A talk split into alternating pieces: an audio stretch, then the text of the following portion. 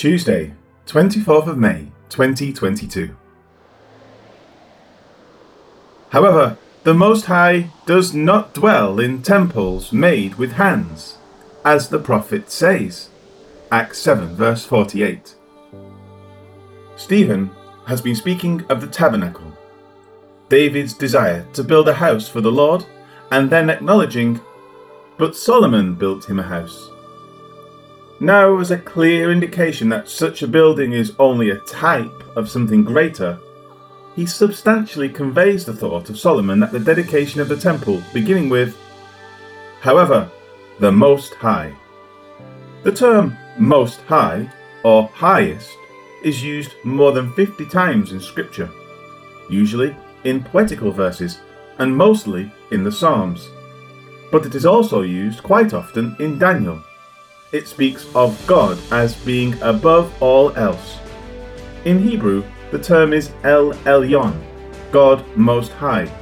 The word El Elyon refers to that which is at the highest point, that which is uppermost. This was first used by Abraham.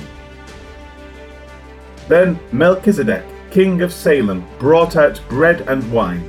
He was the priest of God Most High. Genesis 14, verse 18 it is used to refer to the Lord God being above all other little g gods, and of the absolute preeminence. Let all be put to shame who serve carved images, who boast of idols. Worship him, all you gods. Zion hears and is glad, and the daughters of Judah rejoice, because of your judgments, O Lord. For you, Lord, are most high above all the earth. You are exalted far above all gods. Psalm 97, 7 9. Daniel uses it in relation to the absolute power and authority of the Lord. Of the Most High, Stephen logically states that he does not dwell in temples made with hands. Paul uses the same sentiment in Acts 17 when making his case concerning God while speaking at the Areopagus. God, who made the world and everything in it, since he is Lord of heaven and earth, does not dwell in temples made with hands. Acts 17, verse 24. The author of Hebrews shows that the tabernacle slash temple was only a type or representation of the true dwelling of God, heaven itself. For Christ has not entered the holy places made with hands, which are copies of the true, but into heaven itself, now to appear in the presence of God for us. Hebrews 9:24. The words of Stephen, and which are agreed upon in both testaments, is that the temple itself, through a representation of who Jesus is and what he would do, is a temporary point of worship until the coming of Christ. As noted above, his words are perfectly in line with what Solomon said at the dedication of the temple.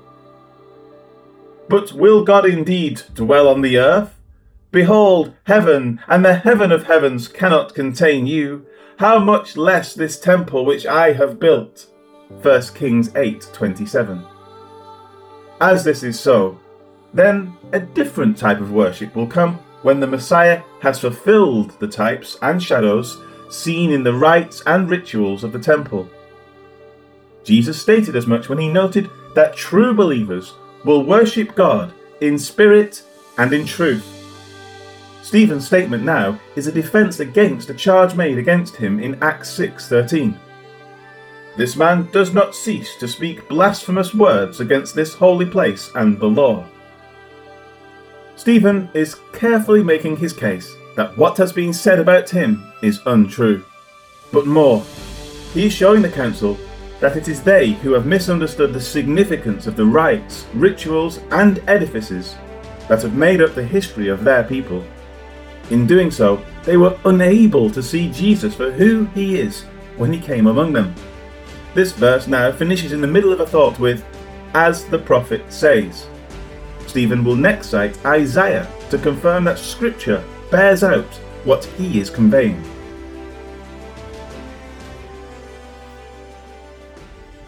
Life application. Like the nation of Israel, who failed to see that all of their biblically instituted rites and rituals were only types and shadows of the coming Messiah, see Colossians 2:17. The same is true today with them. But more, this truth permeates churches as well. To some extent or another, churches fall back on mandating rites and rituals that are made null and void in Christ. Circumcision, Sabbath worship, tithing, observance of certain feast days, dietary restrictions, and so on. All such things do not bring a person any closer to God. In fact, they bring in a wall that separates them from God. Because Christ is the fulfillment of these things, mandating them essentially says, I trust in my own observance of these things to make God happy, instead of trusting in Christ who fulfilled these things. To mandate something means it is more than simple instruction.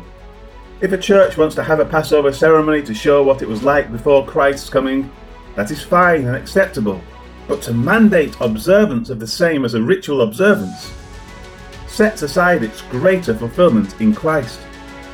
Be wise and discerning. A little yeast leavens the whole lump. Trust in Christ. Rest in Christ and look to Christ alone for your righteousness. Lord God, thank you that Jesus has done all we need to be reconciled to you. We shall fix our eyes on him and give you glory through this.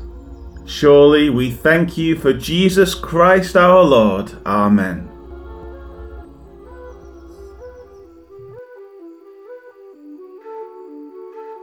But the Most High does not live in houses that men build with their hands.